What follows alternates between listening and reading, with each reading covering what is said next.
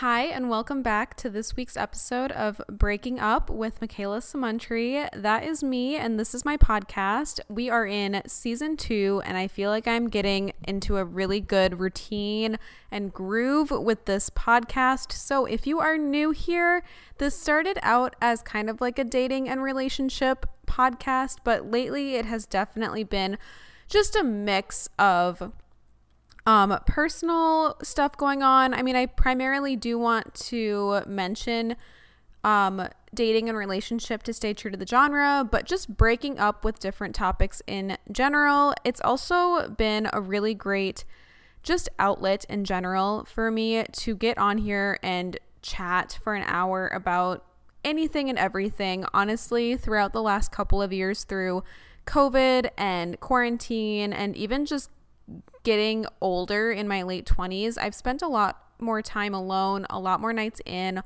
a lot more just time where I am stuck with my thoughts rather than peers or people around me.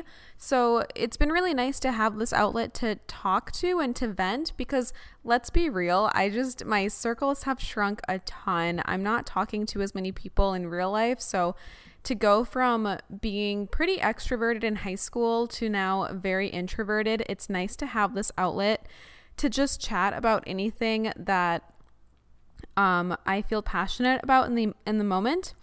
And this week, as you can tell from the title, it feels very prevalent, and I've had the urge to talk about this topic for a while, but I do want to talk about influencers and YouTubers that are out of touch with reality, and kind of the whole topic of de-influencing influencers, because I've seen that almost become a trend itself around like TikTok and Instagram, and how Gen Z really looks at people with a platform online differently than millennials kind of did 10 years ago. I'll touch on YouTube as well, because I have a lot of thoughts on, you know, if YouTube is dead and how that is going. But basically, I feel like almost every single day there is some sort of micro scandal or drama or something within the YouTube community, which I do keep up with a ton. I've been a part of the YouTube community for almost 8 years, 2015, 8 years, I believe. So I have been part of the community for a very long time. I try to stay very active. I like to know what's going on, who else is a part of it. Like, I know the communities are endless, but in terms of lifestyle and other female creators my age, I feel like I have a pretty good grip as to who's out there. And within the last couple of weeks, there have been so many examples of YouTubers that have said things that are very out of touch with reality, that come off in a way that they did not mean for it to. I'll deep dive. I like really want to vent about this with someone. So if you watch YouTubers or know any of this, or are just curious and like want the tea, I'm going to talk about it. I think I actually do have some like receipts and screenshots and stuff too to include. So I do want to talk about that, because those examples that I've seen recently, I mean, the one that I just saw was today. It gives me such a big ick.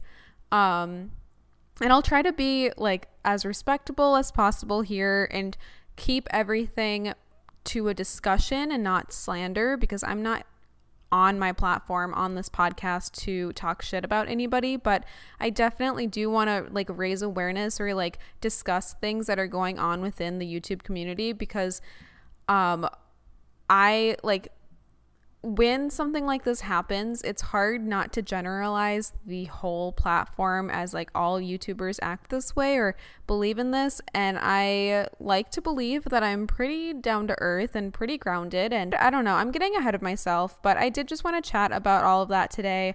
I'm recording the podcast episode fairly earlier than I usually do. So it's only Monday night. I just got home from my weekend with my boyfriend, and usually I just throw on whatever show I'm binging and call it a night, but I felt very productive tonight, mostly because I think I just spent the whole weekend out doing social things with Ashton, and then my family. We had Easter this weekend, so it was just a lot, and I feel almost behind, but I don't know. I just got home and felt like I needed to record a podcast episode, so we are sitting in my living room couch. I've got Marnie in front of me. Hopefully she will behave and be quiet. Luna's asleep as well, so I've got my two cats right here, and I want to do a little weekend recap as always. So I hope everyone had a wonderful weekend. This was the first warm weekend here in Minneapolis, I think, all season. We had a couple of sneaky, like, almost warm days last week, but this weekend it hit us, like, low 60s, sunny, felt warmer. I was outside today in jeans and a tank top, and it felt hot, like I was sweating. And just for some perspective, like 5 days ago we had snow. Last weekend it was like 30s and 40s, and I was in my winter jacket and boots still. So things switch up really fast around here, and it feels really awesome. Unfortunately, we are getting snow again next weekend. I was looking at the weather forecast, hoping that my partner and I could do something fun, and it's going to be 40 degrees and snowing. So yeah, welcome to spring in Minnesota, which is basically just a second season of winter. But usually by May 1st, we're in the clear. And I say usually because a couple of years ago, we actually did have a snowstorm on May 1st. I remember I was in my spring finals at the University of Minnesota, like days away from summer vacation, and we had snow. And it was the craziest thing. So spring can be a very unpredictable season here. Usually we get pretty lucky, like have a typical spring, but some years you never know what Mother Nature will bring. But going back to this weekend, it was Easter. I don't really celebrate Easter, but my family still gets together, and I have young siblings that still get baskets from the Easter Bunny and like to do egg hunts and all of that. So Ashton and I went over to my parents' place on Sunday. We had like a lunch, early dinner meal.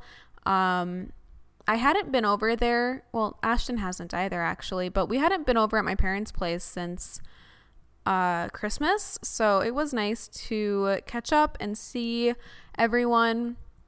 We, what was I going to say? I felt like I had something else to say about that. I don't know. I guess not. Anyway, yeah, I just went over there to hang out with my family, not really having anything to do with Easter, but my mom just asked if we would come. So we did that, and then I'm trying to think. I feel like we did a lot this weekend, but also maybe we didn't. I think we started watching The Night Agent on Netflix, highly requested, or not recommended, my gosh, highly recommended by so many people on Instagram, so I'm really glad we started watching that show. It's a really good, like, quick binge, so if you haven't seen it yet, highly recommend. It's action-packed. You will definitely be thrown right into the plot. I don't think you'll be bored. I am very squeamish with blood. I don't like horror stuff, and this one I can do. Like, it's not scary, it's not that gory. It's good. I really like it. We have 2 episodes left that we're saving for next weekend, but it's nice to have something good to watch on Netflix instead of, like, just settling for something or spending 40 minutes scrolling to find something. So it was refreshing. I'm also all caught up with Love is Blind. If anybody else is watching, we just have the finale left on the 14th, but I watched the 2 new episodes that came out a couple of days ago, and this season is good. I've also noticed how the producers or the show itself is kind of switching up some of its old routines, you know, like they brought back Josh, and wasn't there somebody else too at Chelsea's dinner that they brought back? Yeah, I feel like that's good. I mean, it's sneaky of them to be like, let's bring back some of their exes from the pods just to stir the pot, but it does make good TV. I think whoever called that definitely had the smart idea. And then I've noticed, like, the way that the episodes end on more of, like, cliffhangers. You know, we never got, like, half of someone. I don't know. Maybe we have. But the way that they cut off Chelsea and Kwame's wedding as, like, the, oh, my gosh. What am I maybe I shouldn't be recording these on Monday nights because I might be a little like exhausted from the weekend, but I really thought I was chatty and ready to go. So I apologize if I have brain fog a lot, but basically Love is Blind is great. All caught up. Did anybody, if you are watching, did you see how Jackie called out the show for editing the scenes out of order to make it look like she cheated? Because I know the internet is just eating her up right now. And granted, I'm not on her side. I don't agree with what she did, but not everything on reality TV is as it seems, and I think we all know that. But Jackie said that her, I mean, oh gosh, spoiler alert, I guess, if you're not caught up, and if you don't care for this, just skip a couple of minutes and we'll get into like the root of everything. But Jackie said on her Instagram that she and Marshall split first. So that scene happened first, and then she met up with Josh, and that was after the breakup. But of course, you know, the show makes it seem like she cheated and ditched the wedding dress scene to go meet up with Josh. It's all in the editing. I don't know. Some people also said that she's lying about that, but either way, she came out and said something about that. Micah and Irina tried to come back on TikTok, or at least Micah did. I don't want to, maybe not. No, Irina did too, I'm pretty sure. After Jackie was getting all this heat, I noticed on TikTok that Micah and Irina tried to come back because they were getting a lot of hate. But I don't know if anyone cares for that or about it, but that is what I have been watching. I think my highlight of this weekend, though, as like low key as it sounds, is honestly after Easter with my parents, we just, my, like Ashton, I don't know, did you guys hear Marnie? She just made the cutest little whining sound. We just ordered DoorDash and had a bottle of wine and binge watched The Night Agent, and it was a really great cozy night in. We usually go out a lot, so that was nice. And I know it sounds very simple and like nothing at all, but that might have been my favorite part of this last weekend. And then today we got to hang out with my partner's family that was in town and go out to eat, which, by the way, I sat on a patio today for the first time since last fall, so that itself was the best feeling in the world here. But that was really nice to catch up with his family. And then we watched more of The Night Agent, and I guess that was my weekend. I really felt like we did a lot, but I guess with Easter and all of our family time combined, it felt like we were doing a lot. But we didn't do anything like fun activity wise. But now that it's getting warmer out, I mean, after the snowfall next week, we should be able to go out more, and I'm pretty pumped for that. But other than that, my week had just consisted of yoga and editing, filming, the whole hamster wheel. I feel like my routine, whenever somebody asks like what I've been up to or what's new, I'm like, oh my gosh, I don't know, and I just like have nothing to say, because I feel like all I do is film, edit, repeat, give or take. Like my routine is like filming or editing or both, going to a yoga class, and then I have those weekly deadlines that I make 90% of the time, I'd say, where Thursdays video goes up, Fridays the podcast goes up. So that means early on in the week, I am just prepping and pushing out content, and it's fun and I love it. And I love this life and job that I've created for myself, but it's never ending, because as soon as you hit post, like you do it all over again. And I really don't feel like there's a lot going on in my life, which isn't a bad thing, but I've been going on a couple of friend dates lately where people have asked like, so what do you do like for fun, or what's new? And I just go completely blank. I have no idea what to say. I'm like, for fun, I don't know. Like the normal stuff. I like to like boring stuff. I don't know. I go out to eat. I hang out with friends. I like yoga. I need to just have like an answer down, because I definitely was in my car after that thinking like, oh, I should have said this.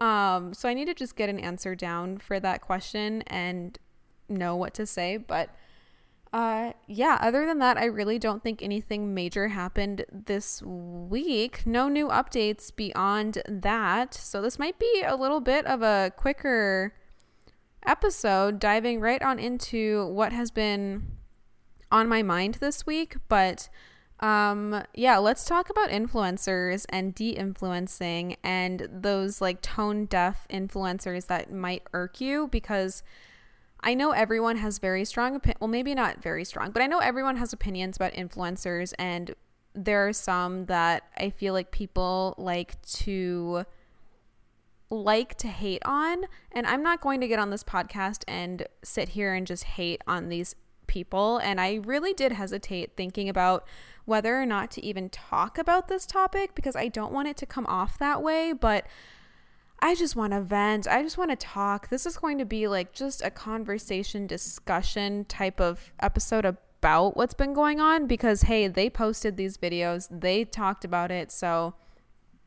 that being said, I feel like we have a right to chat our own opinions basically about what they were saying. And I know I'm being very vague, but there's a list. I jotted down a list of like 4 or 5 different influencers that recently did something or said something or posted something that was very tone deaf, that sparked a lot of conversation. And the only way that I even really heard about it was because other people were talking about these issues, or not even issues, just like instances. But before I get into that, what I found really interesting that I've kind of noticed throughout pop culture and the internet within the last year or so is the trend. I'm hesitant to say trend because it's not really a trend. It's more of just like a newly formed popular opinion of de-influencing influencers.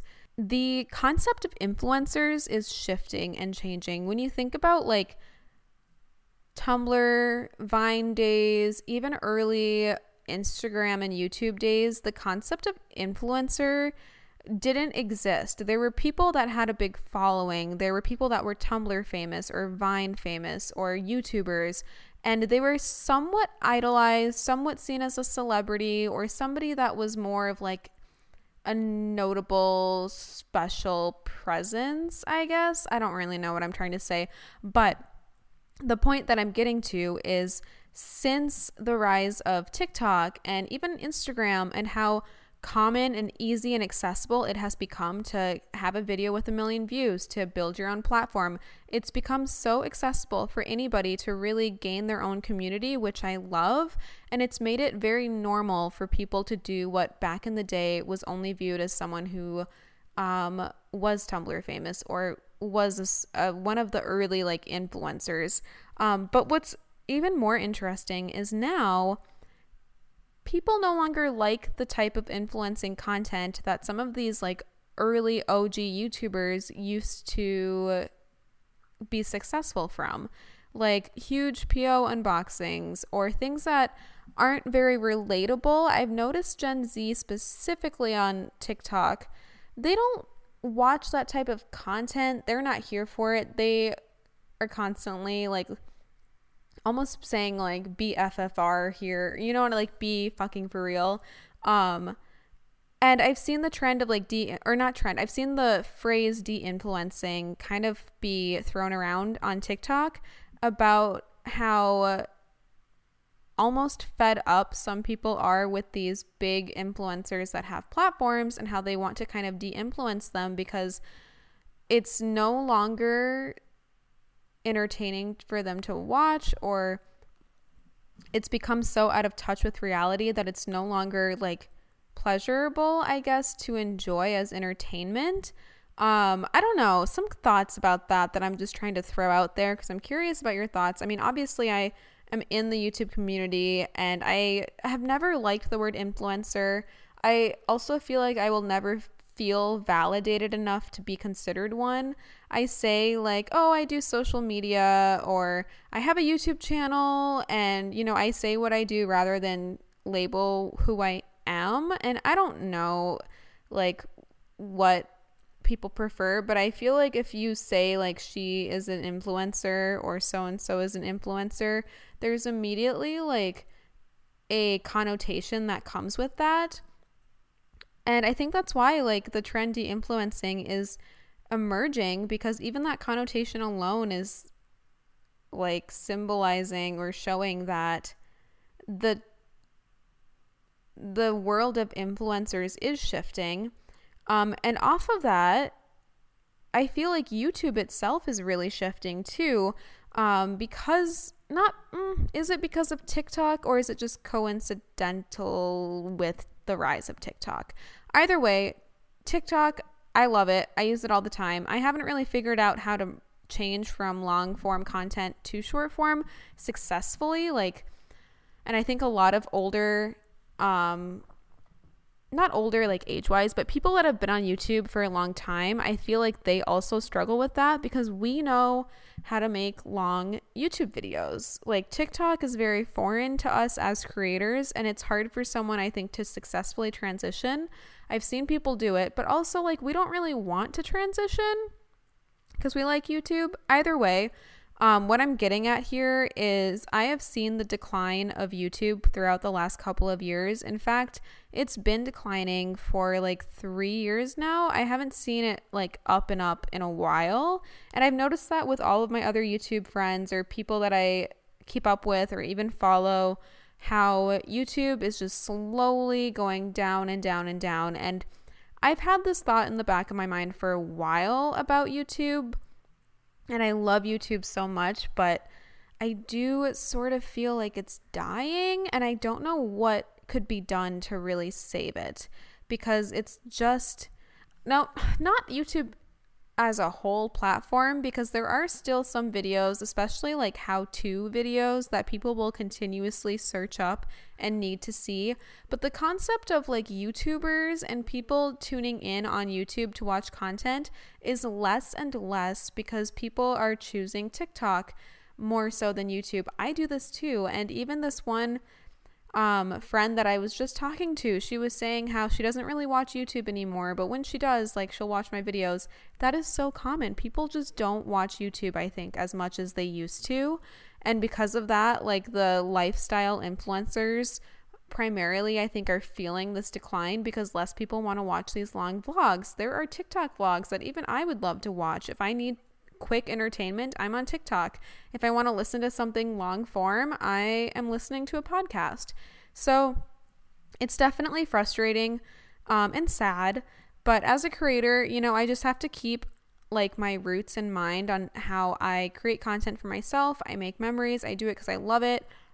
And whatever else comes with that is a blessing. So I'm just making what I love to make still and hoping that it will all work out. But off of that, I mean, I feel like there are a lot of influencers that are starting to notice this shift, especially YouTubers. I think there are a lot of older, oh my gosh, not what, oh, I can't think of any words. I will never record on a Monday night again, you guys. I am coming up blank every 10 seconds, but I think there are a lot of YouTubers that have been on YouTube for a while that are starting to notice this decline. And I'll be honest, YouTube money is not what it used to be. To give you some context, I will be completely transparent with you right now because all these other YouTubers are posting about how they don't make any money right now. So I'll tell you like the numbers, the complete stats. And I'm not saying this is how much other YouTubers are making, but just for some perspective on how big of a range this can be.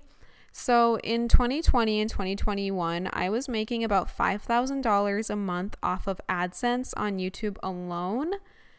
Now I make about $500 a month off of AdSense on YouTube. And this is primarily due to my RPM and CPM being lower and views being lower because not as many people are watching YouTube. So if I think about how drastically the last few years have been, for a shift for me on YouTube, I can't even imagine like the contrast in payment numbers from other creators, especially those with over 1 million followers. Now, do I think that they don't make enough to pay their bills anymore? Absolutely not. But I think they're not used to like coming back down to reality. And, you know, instead of making like an insane amount of YouTube money, because YouTube money used to be good, you know, like it used to be insane how much you could make off of YouTube. So I feel like those bigger creators were used to those numbers, and now they're probably making like a couple thousand or 10,000 max, maybe. It depends really on the channel, but definitely enough to still be completely fine. but they are in for such a culture shock almost. Not culture shock. Is that the right term I want to use here? I guess if you're used to like a luxurious lifestyle, but definitely a big shock. And some of these influencers have tried to post like venting videos about how poor they are now, and it has come off so badly to the point where I've seen it on TikTok, I've seen clips, I've seen a lot of Reddit threads about it, and these YouTubers have deleted these videos. But I kind of want to talk about it here because I'm curious if anyone else is aware or watched these videos. I just want to like toss some thoughts around. But the first one that I saw was from Nikki DiMartino. I just have Nikki DiMar written down, but it's DiMartino, right? Nikki and Gabby. At this point, I think it was like about a month ago, she posted a video like venting about how she's so house poor suddenly because she bought a house in Pennsylvania and can no longer afford to go on shopping sprees for herself, but mentions how she can only do shopping sprees for YouTube videos. And I mean, I'm sure the girl is just dealing with a very big pay cut from what she's used to making, but she's still very like number wise, she's very successful still. She's got a huge following. She bought a house. So the fact that she comes crying to her followers complaining that she's house poor and can't afford to go on shopping sprees, like it felt so out of touch and complaining and whiny and like, what are you doing almost? I'm trying to find this TikTok that I saved where someone had the video of her talking about it, because I want a primary source. I want you to hear it from me first, or hear the video to see. I really thought I had it, but I'm scrolling pretty far back and I am not seeing this. Okay, let me just try searching for it real quick, because she said a couple of other things too that we're very out of touch with reality and we're just not a good look. Oh, I found it. Here we go. Ready? College with Gabby is the second our YouTube career took off, and it's the second we started making a ton of money. But it's also the second that like my growth kind of stopped, because my parents saw that we needed help and that it was moving too fast, and they're dentists, they're busy, so we got a business manager, and the business manager helped run the business. You start asking for help, you start relying on people for help, and then all of a sudden you don't know anything anymore. I don't know how old my friends and family were when they started paying their own bills, but all I know is like there was a point in my life where I realized, oh, I should know that. I should definitely know that. I hate this term, but I just learned it today. But like house poor? I'm paying my mortgage. I can pay it, but it's a really high mortgage. Paying out like an arm and a leg. My income hasn't changed that much. Yeah, granted, we haven't been posting on Nikki and Gabby as much. The reason why I felt comfortable getting a house in 2021 was because I was making so much money on my own. I honestly could afford living in this house without even posting on Nikki and Gabby, and that's what made me feel okay. I'm dealing with now is like I'm paying my mortgage, but I don't have really wiggle room anywhere else in my life. You know, there's literally no money going towards me anymore. I can't tell you the last time I had a shopping spree that wasn't a sponsored video. A lot of the things I wear are sent for free in exchange for a post, or it's a sponsorship. I miss shopping sprees. I used to love shopping. There's also a recession going on. Brands don't have as much money as they once had. Like, I was an OG YouTuber. You have to remember there was no TikTok. It was just like OG YouTubers taking up the entire ad space. If any brand wanted like an influencer to hire, they would go to YouTube, and now it's like there's a million options. I get it. Brands are getting smarter. They're working smarter, not harder. I'm not complaining. I think that this experience has humbled me so hard. I'm putting a lot of money also into my like independent artist career. Like, I'm a music artist, and like music is so expensive. I do have to say I am really lucky to have I do have a company that's backing all my music. I have a distribution deal where I have X amount of money behind 6 masters and a prod, living without even having to worry about budgeting, which is like the biggest blessing now that I have to budget. But like, I turned 19 and I had a business manager. I never have paid a bill in my life. I've never had to do that. Okay, I have so many thoughts, but I really wanted to include that just so that you could hear from the source, like, what really irked me.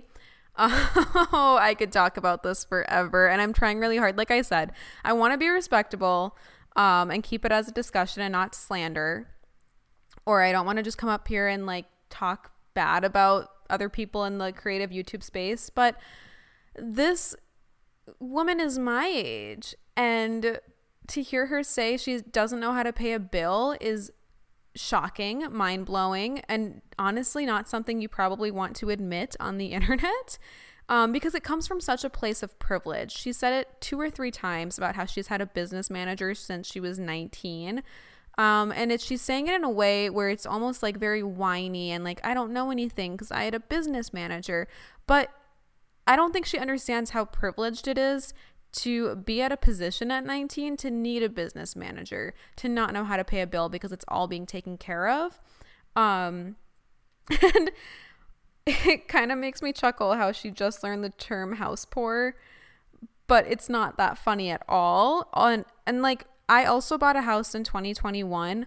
However, my house is not putting me at a point where I can't afford to like buy groceries or pay for other needs. I'm not going on shopping sprees the way that she was complaining about how she can't go on shopping sprees for herself anymore unless it's a brand, for like a brand video, which again, privilege. But growing up, even like shopping sprees were seen as this like fantasy. I never had the opportunity. I saw it in movies. And when I entered my 20s and had my own job and I was serving throughout college, like as a waitress, there were a few times where I did go on shopping sprees and I felt like I was in a movie, and I was like, oh my gosh, I can't believe I can just do this now because I suddenly had a stable income, or like paycheck at least, to make money to do that. And it was rewarding because I knew I worked hard for the shopping spree. But it's like, I know that Nikki and Gabby grew up basically on shopping sprees, and it's shocking to her that she can't go on shopping sprees anymore at 27, 28 because she has a mortgage. But it definitely just seems like she needs to figure out budgeting and learn about money more. I don't know. The whole video, I believe, got taken down because people had a lot of things to say about it, and I saw a lot of videos and threads and comments about that. But the overarching thing here is that it is just a completely tone-deaf conversation that she had, completely out of touch with reality, and came from a place of high privilege where she bought this beautiful, huge home. She has over 1 million followers on, I believe, almost every single platform. She's releasing music. She is financially very stable. But oh, the other thing I wanted to hear too is, or talk about, is when she was mentioning how OG YouTubers used to run like all of the ad deals because there was no TikTok.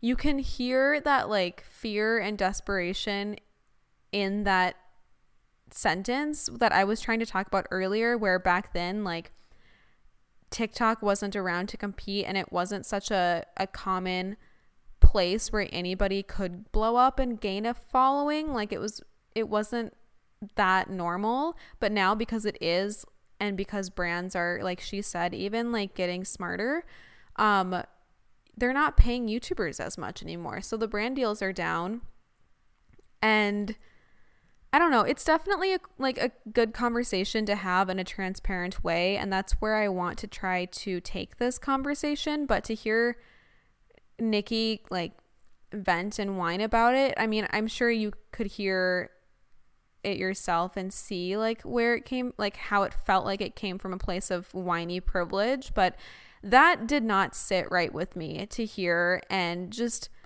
completely out of touch. I mean, a lot of people were saying like, what does she expect us to feel? Like, does she want us to feel bad for her?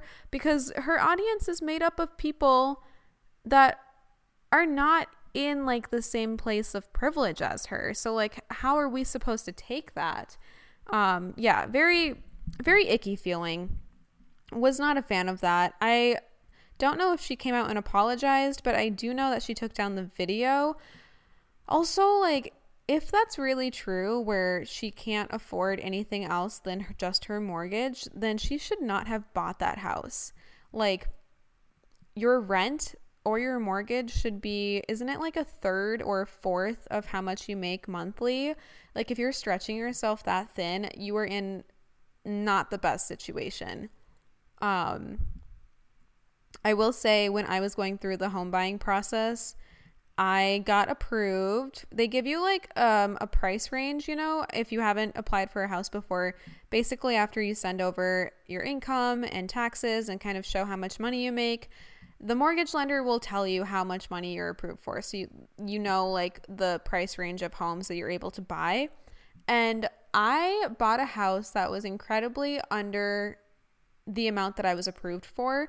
And I think partially a mortgage lender will approve you for a big range, as long as the mortgage lender feels like you're able to safely and securely pay back your loan. I feel like they give you that big gap because interest rates, and like, obviously they want you to take out a bigger loan underneath their bank because they'll make more money.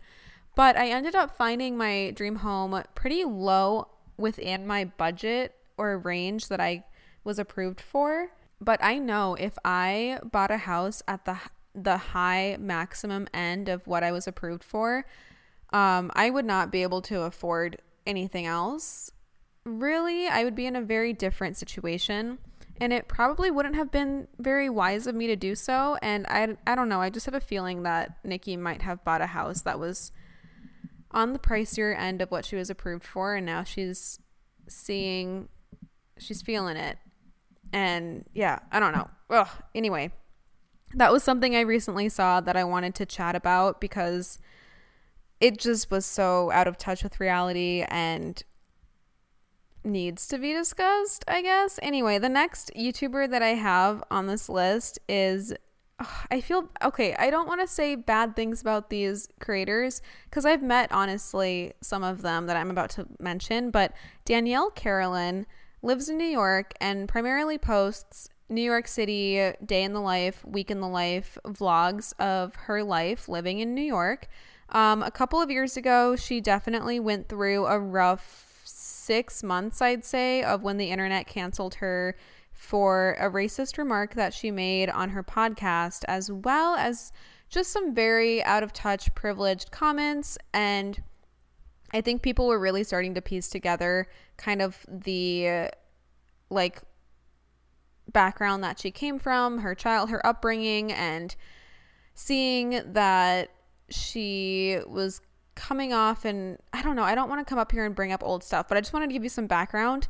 I will admit that I do watch some of her vlogs. They're pretty long and they're nice to have on. And she came back to make vlogs, I want to say, like a year ago. She took a long time off before feeling like it was probably like safe to come back to the internet. And from just a consumer perspective, as neutral as I can be, I can definitely tell in her vlogs when she tries to be relatable and how often she throws in that she's grateful or she's thankful or, oh, I'm really blessed, to make sure that nobody comes at her like they did before. But what she's missing, I think, is just the clear concept that she's renting a very expensive apartment in New York. I believe that I saw something on Reddit. I mean, I don't want to give out all this stuff, but I do look at Reddit threads occasionally, and when she moved, they found her apartment listing with how much it costs to rent, and I believe it was like $6,000 a month. I could be slightly off, but it was something up there. So she makes these like week in the life videos of her spending a lot of money, going to like a $250 sauna. getting her hair done at Dry Bar, like everything just feels very like, oh, I have such a busy day. I'm getting my nails done, getting my hair done, going to the sauna, going to Equinox, like stuff like that, which is sometimes good content to watch, but it can be hard for me to get through her content a lot because of how just out of like different, I guess, just how different her reality is. Like living in one of the most expensive cities in the world, I believe, at least in the US, and how much just social media money she's able to spend. I don't know. I think she has good intentions. I know that she is sweet, and I've actually met her a couple times way back in the day when she was in high school still. I really liked her content when we were teenagers. But I've noticed since she's moved to New York how hard it is for me sometimes to sit through her content because they do feel different and just expensive. Like I watch her vlogs and I'm like, oh my God, how much did that cost? And I don't know. Those are just my thoughts. I know that a lot of people do like her videos. And I do watch them, but like I said, it's just, she's very, very privileged. And sometimes it's hard to watch those videos over and over again, especially when you can kind of see the creator of those videos lose more touch with reality. And I know she grew up wealthy. I know that her parents have this gorgeous home on the ocean, and she went to this private school, and that probably just like keeps her in this bubble. But I don't know, after her cancellation a few years ago and some of the remarks and things that had come out, it's really shifted how I view her content, and especially seeing how much her rent is and how she lives, and then watching her content, it's hard for me to sit through sometimes. And she's definitely one of those influencers that feel very out of touch with reality, that at times the content can give me a little bit of the ick. Jumping to a very obvious one, the next influencer out of touch with reality on my list is Olivia Jade, Lori Loughlin's daughter. She, if you're unfamiliar, was part of the college admissions scandal a few years ago where Lori and her husband paid Olivia and her sister Bella, they basically paid USC to accept them, which I don't know if this is just me, but I kind of just assumed that big celebrities did that. I didn't know it was like exactly illegal until this all came out. Obviously, like, it's bad and I don't like agree with it.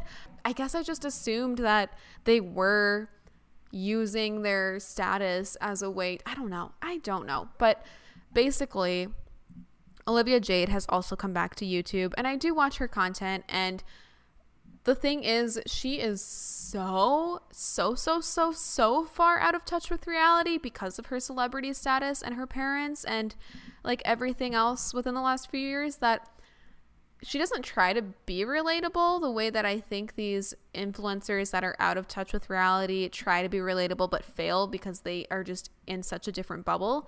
But I do watch Olivia Jade's content because it just baffles my mind sometimes. Like the clothing that she wears, the money that she spends, those luxury Christmas hauls that she used to post would blow my mind. But it's like she's one of the few people stemming from traditional celebrities that came on and became a YouTube vlogger. We never got a look into a celebrity's home the way that Olivia Jade would vlog in her parents' house. That made it very gripping to watch.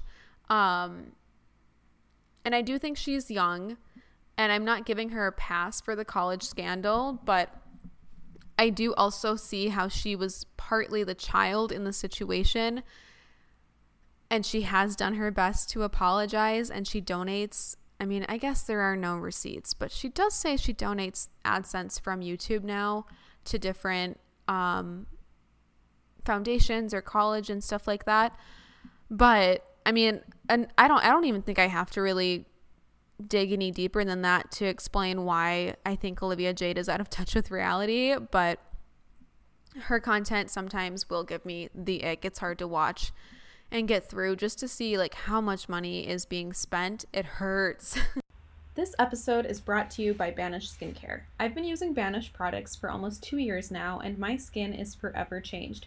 Banish uses natural, clean, and fresh ingredients that make your skin glow, clears up blemishes, reduces redness, and aging. Not only that, but Banish has an at-home microneedling treatment that has truly changed my skin and has brightened my face, reduced acne scars, and helped reduce acne in general. This is not just an ad to me, but I recommend Banish to everyone. It's the only skincare company I will use and have used for years. They have this awesome vitamin C moisturizer that I put on my face every night and every morning, an oil serum to use after microneedling that helps moisturize the face and reduce redness. There's a mint cleanser that feels so good on your pores, a fresh pumpkin enzyme mask, and most recently released, an awesome sunscreen moisturizer with 30 SPF, and an anti-aging retinol serum that I love to use before bed. What's awesome is you can get all of these products in a bundle that allows you to save money, or you can purchase them individually, but try out Banish today.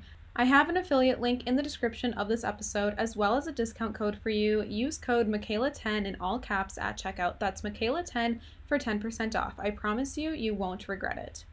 If you got it, monetize it has been my mantra since 2020, and I firmly stand by it. If you have a talent, skill, or something that you're good at, monetize it. I really believe that there is a way to make money doing what you love. Whether that is crafts, dance, public speaking, or even something like yoga, there is a way to monetize it.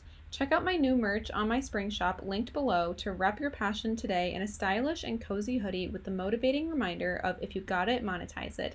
And to say thank you to my listeners, use code PODCAST in all caps for 10% off. That's podcast at checkout linked below.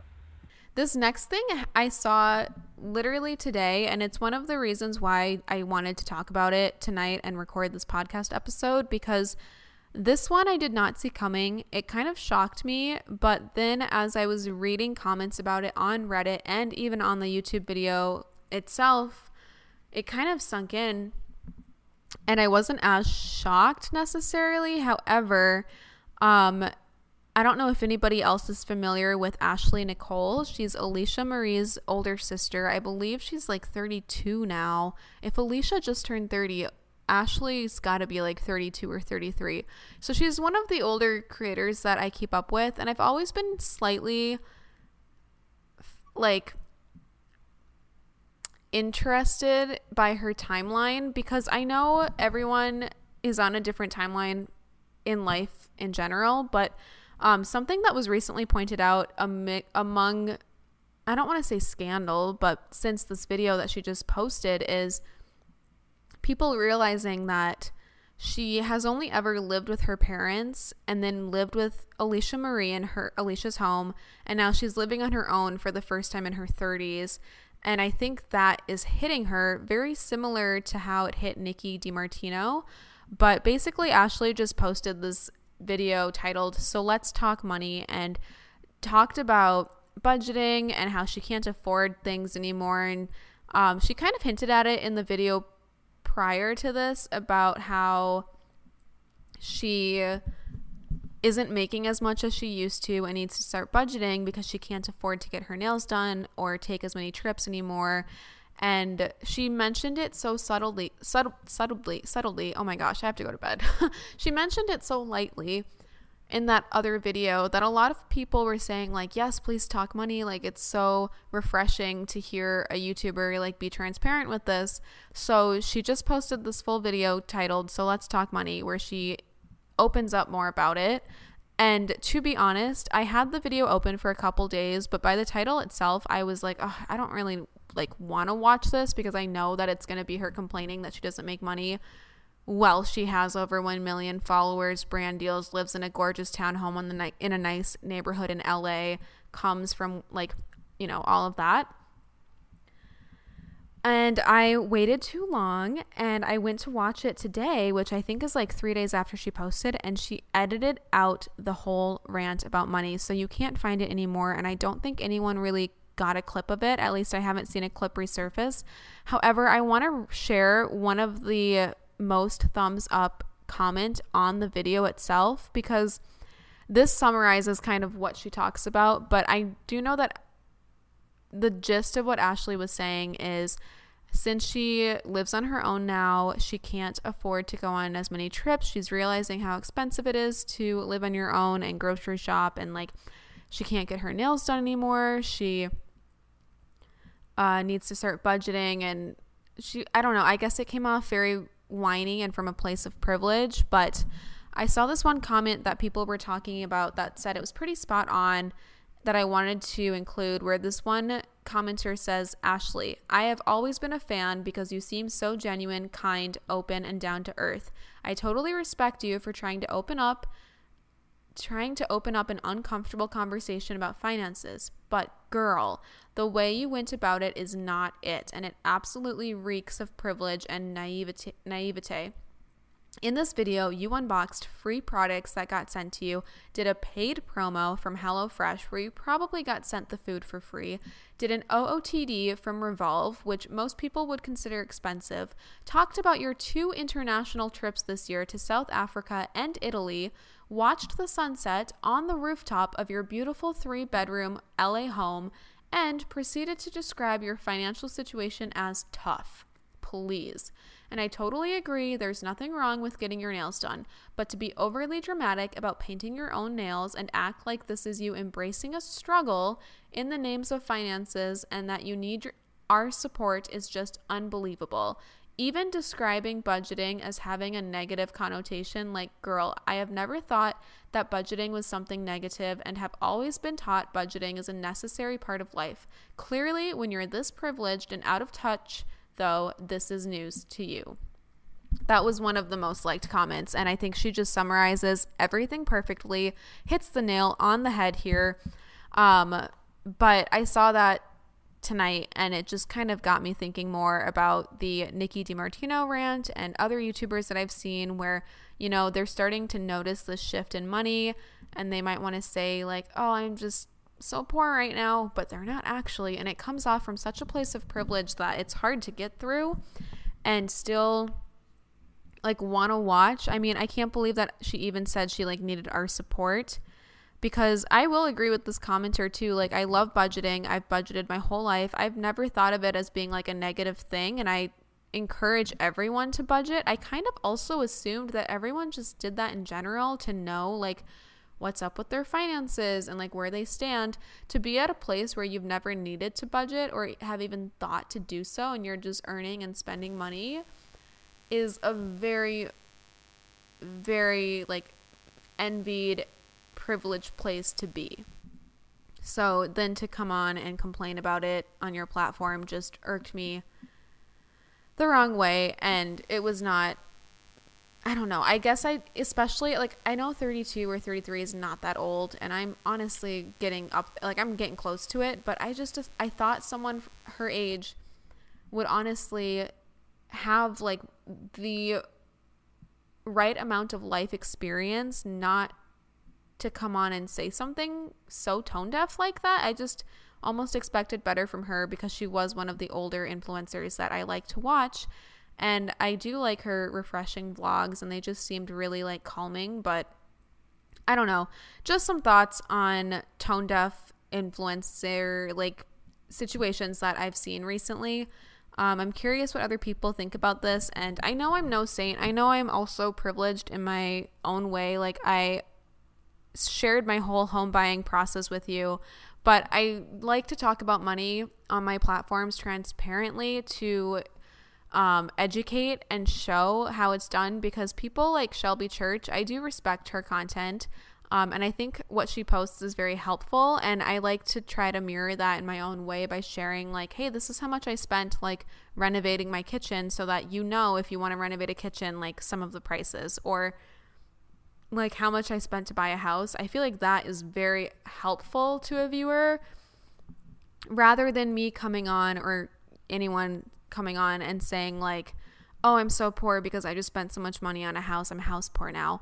I would never want to come off that way, and I would only give out financial information if I thought that it was helpful to the situation. And I just am kind of like, I definitely geek out a little bit, and I want to hear about financial stuff and be smart with money. And everyone wants to be financially stable and successful. We are all trying to earn as much money as possible, so that is not the issue here.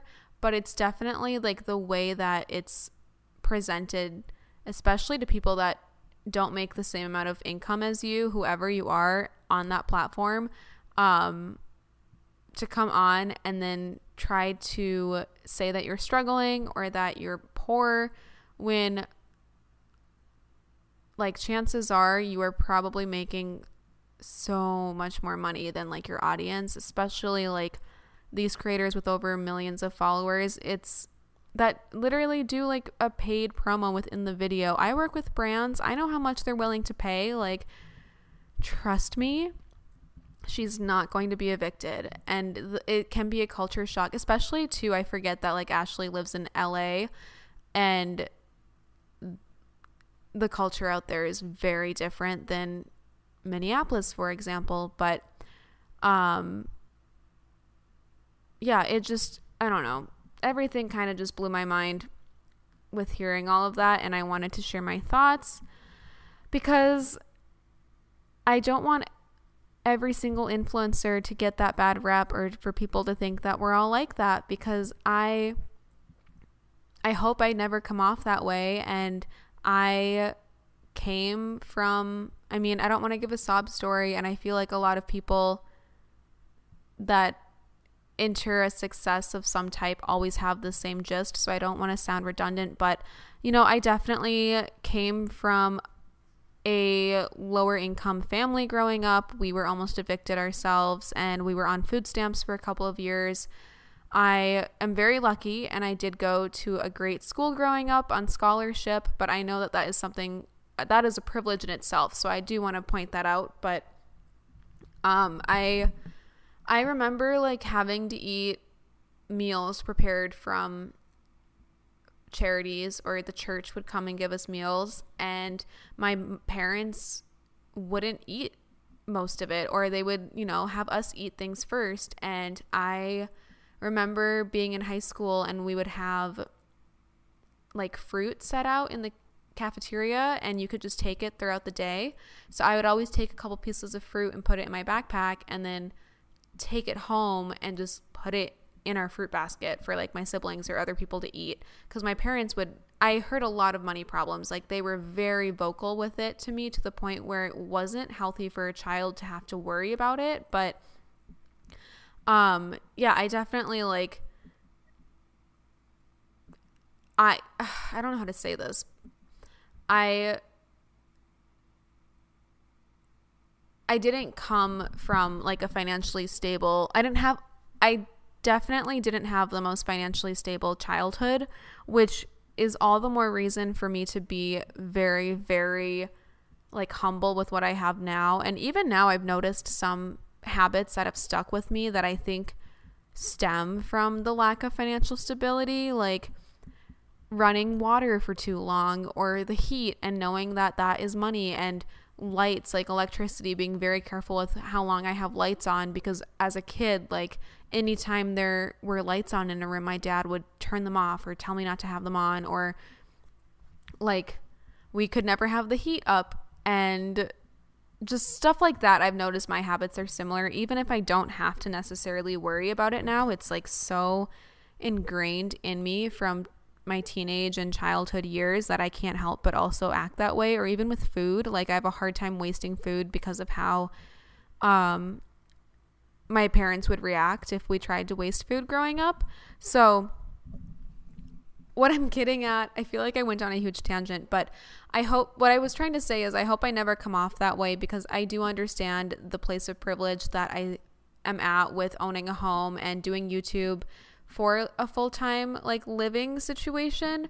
But what's really cool about social media is that I got to make my own job, and I bring that up because I do believe that anybody and everybody can do it if you put your, like, if you want to. If that is something you want to do and you're passionate about it, I think it's totally manageable.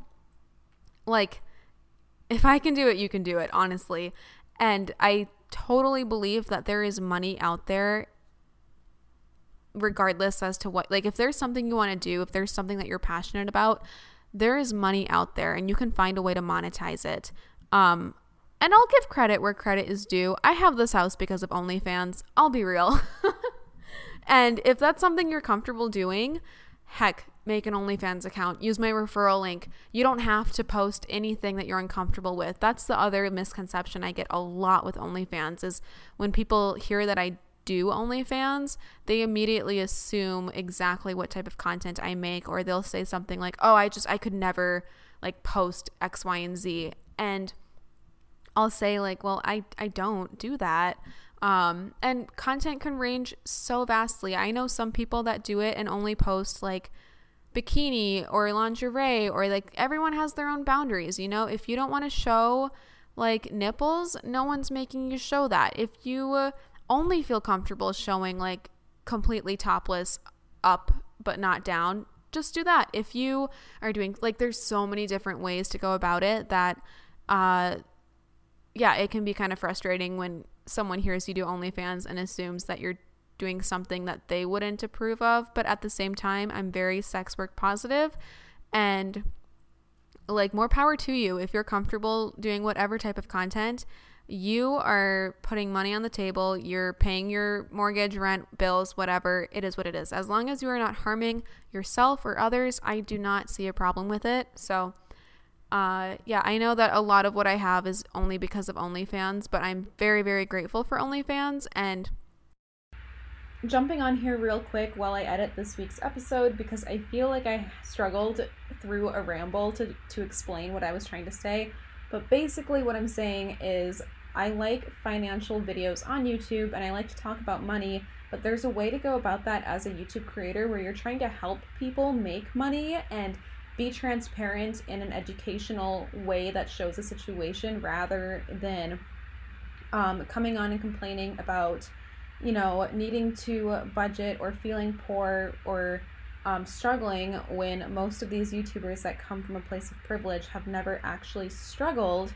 However, because of my background and the struggles that I went through as a child, I feel like it's helped me remain humble or helped me understand the true value of a dollar. Which has taken me pretty far in financial wisdom, I'd say, as an adult, because I still carried a lot of those, like, habits that I carried as a teenager when I was struggling with money in my family situation into my adult life. But I love financial videos on YouTube, and I hope that mine come off educational and transparent in a positive and beneficial way, because I would hate to become so out of touch or in such a bubble that I end up posting something that gives someone the ick like that. Because watching Ashley's video and Nikki DiMartino's rant and hearing these people that live in LA in gorgeous homes with millions of followers that work with brands and have been in the business for 8-10+ years say that they are financially struggling, or they're house poor, or they need to budget and they can no longer afford the lifestyle that they live in. Sure, that happens, but there's a way to go about saying that in a more just black and white, transparent way of, like, oh, well, I'm making less money now, but we're good, rather than crying in your luxurious car and saying that you're house poor and you can't go on shopping sprees. It just comes off in a very, very awful, tone-deaf way. And the crux of this whole thing is, like, get a job. That's what I forgot to mention too, is if you are really struggling to make ends meet, regardless as to what you are doing or what industry you're in, get another job. Like, if I'm ever at a point where social media, like, regardless as to how many things that I'm trying to make work or whatever my income is, if I'm at a point where I know I can't afford the lifestyle that I'm living, I'm going to figure it out. I'm going to get a job. I will do what I have to. Like, I have a college degree, so I'll do something with that. I have experience with childcare or teaching or even serving, bartending. You make bank doing that. Like, I have no problem getting a job if I need to get a job. And I feel like that concept is so, it's not even there to the influencers like Nikki DiMartino or Ashley Nicole, who honestly, I'm not even sure if these influencers have ever even had a real job. So perhaps the basic, like, oh, you don't make enough money, get another job. Like, that might not even be in their mind, but that's really all that it comes down to. It doesn't come down to you getting on YouTube and whining about being poor, because it's just all we're going to say, and all that most of the comments have said is, if you're struggling, like, get a job. Like, it's hard. I feel like, I'm sorry that you feel this way and that you're having a hard time, but their examples were just so, like not actually a struggle, you know? And I know everyone has gone through struggles, but the majority of, like, how do I say this? Like, I feel like they just haven't really gone through a big struggle the way that they might think they have, when their example of a struggle is not being able to afford to get their nails done in Los Angeles, or not be able to go on shopping sprees unless it's for a brand deal, which that in itself is a privilege. So I hope that made more sense, but that's basically what I was trying to get at, where there is just a different way of talking about it online and discussing financial advice or experiences, and that's what I always aim to do. And hopefully it just never comes off that way, but there is that difference, and I feel like it's not that fine of a line. Like, it's pretty obvious, but I am also hoping that you found my financial content helpful, and I'll continue to share and keep it real, because I've gone from not being able to afford my rent and living on food stamps as a child to a very different, more comfortable financial situation. But I don't want to, like, have that, like, create a tone deaf bubble that I'm living in, you know? Like, I understand the value of a dollar still, and I think that makes the biggest difference. So yeah, just wanted to add that in before I jump into more examples of influencers on my list. But I hope you're enjoying the podcast so far. Thank you for listening if you made it this far. Continuing with this episode now. I do have a couple of more YouTubers on my list of influencers that are out of touch with reality that give me the ick. But at this point, I kind of feel like I just don't want to complain about people that have never done anything to me. Like, why should I talk poorly about them? I don't know. It's that I don't want it to come off this way, but I just, maybe I've been spending too much time on Reddit, because a lot of the conversations on Reddit are about this topic. But you know what? This one, it's about kids. It's important. I think the message is real, so I'll bring it up. But I do have the Ballinger family on this list, both Colleen Ballinger as well as Chris and Jessica. I love them. I have been watching those channels for years. I've watched those kids grow up. I went to one of Colleen/Miranda Sings shows in 2018. Like, this is in no way me coming on here to hate on them. However, I have noticed a lot of people commenting and, like, talking about, and even just watching her vlogs. Like, let's be real, Colleen Ballinger really spoils Flynn. Like, doesn't matter what he wants, they'll give it to him. If he wants to see snow, they're on a plane to go see snow. And I saw this one comment on one of her vlogs where someone was leaving a question asking, like, how do you discipline Flynn, like, when he doesn't get what he wants? But they said it in, like, a nice, like, oh, I have a question for your Q&A, like, in regards to parenting, how do you think is, like, the best way to discipline, like, Flynn when he, like, doesn't get what he wants, basically. And someone responded to that saying, he, like, well, that doesn't happen because he always gets what he wants. And ever since someone said that, I started to watch the vlogs, like, with that in mind, and I've really noticed it. Like, she'll buy him something in every single video. And the contrast between that and her brother, Chris and Jessica's family channel is drastic. Because they have a lot more, well, not really. They have 5 kids. Colleen is 3 now. But the thing mostly, though, with the Ballinger family is dealing with not protecting their kids from the internet. Like, the concept of family channels in general is it's getting more and more disturbing, like, by the day, by the year.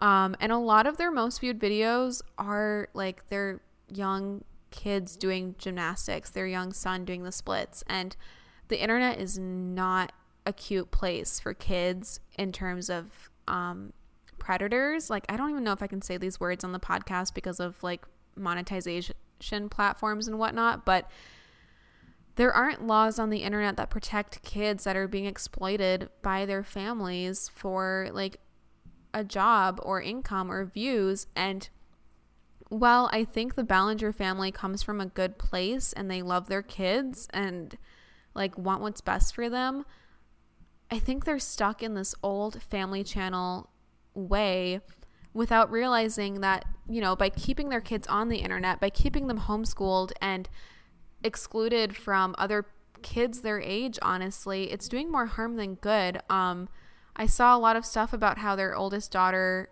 went to high school for like a hot minute and then they took her out, and the internet, like, a lot of people will leave bad comments about her that she sees. And like, imagine having no control. Like, you know how like our parents would probably post pictures of us on Facebook and it's kind of annoying, but it's like just their Facebook friends. Imagine that, but to millions of people when you're going through puberty or like from infant to teenage years, and you've never had a say in it. And that is so disturbing to me because these kids like are getting to the point where they are aware that their parents are throwing cameras in their faces, or like,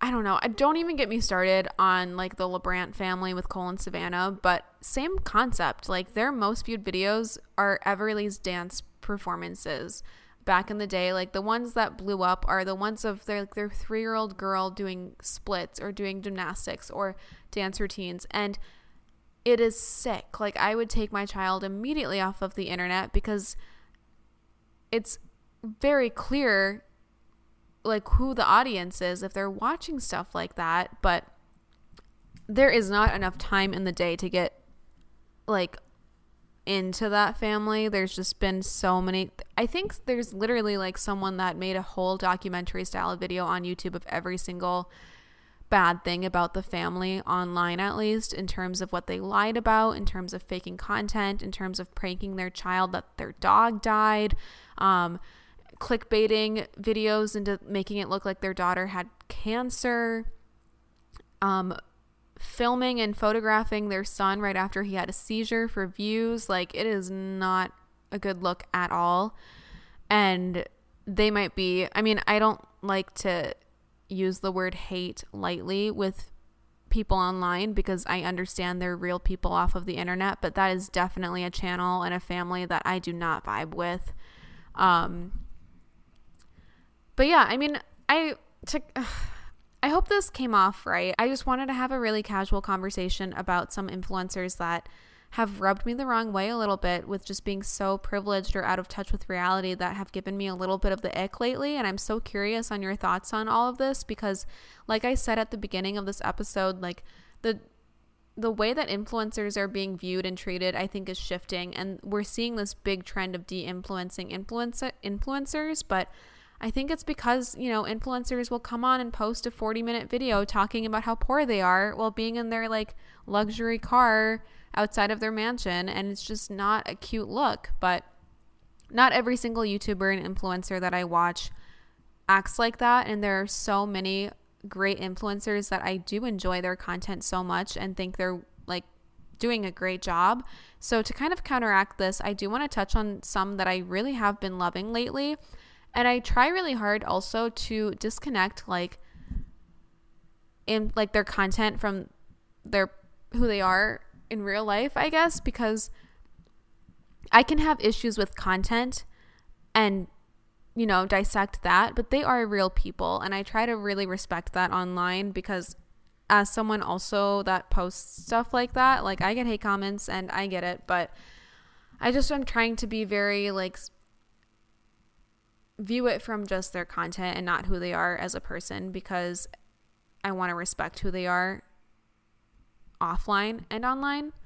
Anyway, some influencers that I do really love though, I think right now my favorite would be Soph Mosca. So she kind of blew up on TikTok during COVID. She's part of like the LGBT TikTok community, I guess, but there's a group of them that really all blew up in 2020, and I was seeing all their TikToks at the time, so I followed them. She's pretty well known, if you're unfamiliar, she's pretty well known for dating the TikToker Avery Cyrus, and then going through a public breakup and watching Avery date JoJo Siwa right after. So that kind of put her in the trending headlines for a while, if the name sounds familiar. But she's been posting YouTube videos for years, and I love her vlogs. They're so refreshing.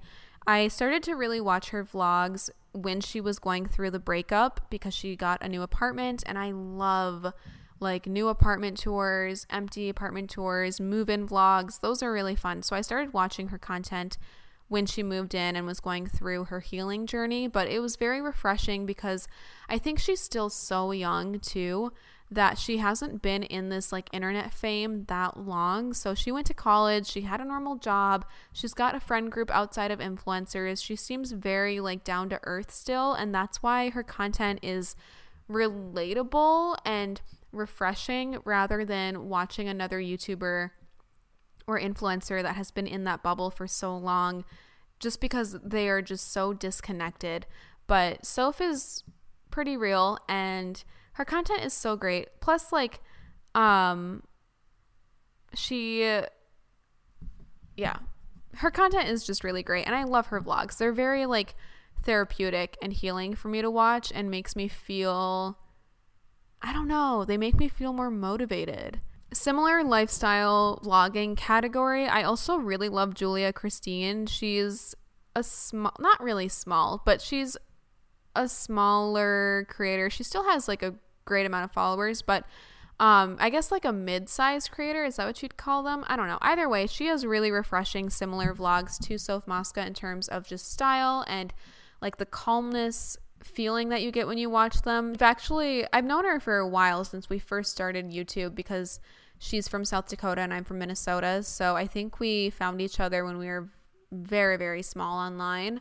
But I do love her content, and I highly, highly recommend if you're looking for someone. Like, she has a real job. She is a MRI, oh my gosh, I'm trying to say it, it's just so late, MRI tech, I believe. I honestly don't know much about like medical titles, so I could be mixing it up, but I think that's what her title is. But she does a lot of work vlogs, and it's just nice to see someone with like a busy routine that goes to work and has to like take care of a dog and run errands. Like, it's very different than what I'm used to here, because I work from home and sometimes don't leave my house for days if I'm not doing well mentally. So her content also really does motivate me to just be better and busier and get out of the house and take care of myself more.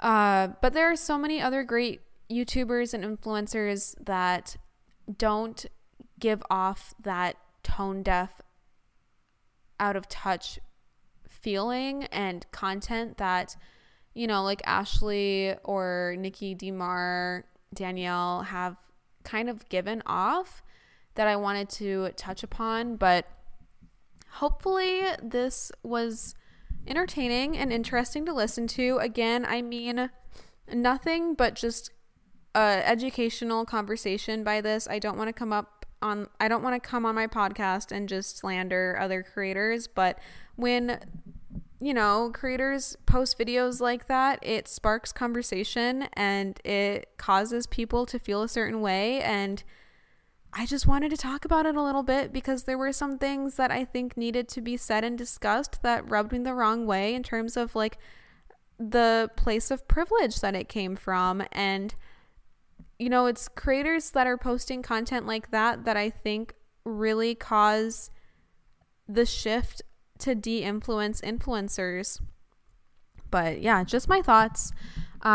Definitely let me know. You can shoot me a message on Instagram at mckk17. I also have a podcast Instagram account, breakingup_podcast. Give that a follow. Be sure to follow this podcast or subscribe to it on whatever platform you are currently listening to.